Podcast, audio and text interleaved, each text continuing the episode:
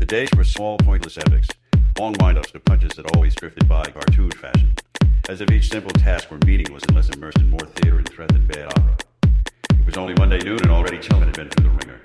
He had greased the trade commissioner to allow a pallet of Campbell's consommé to come ashore, fired one steel man for their hooliganism, and hired another.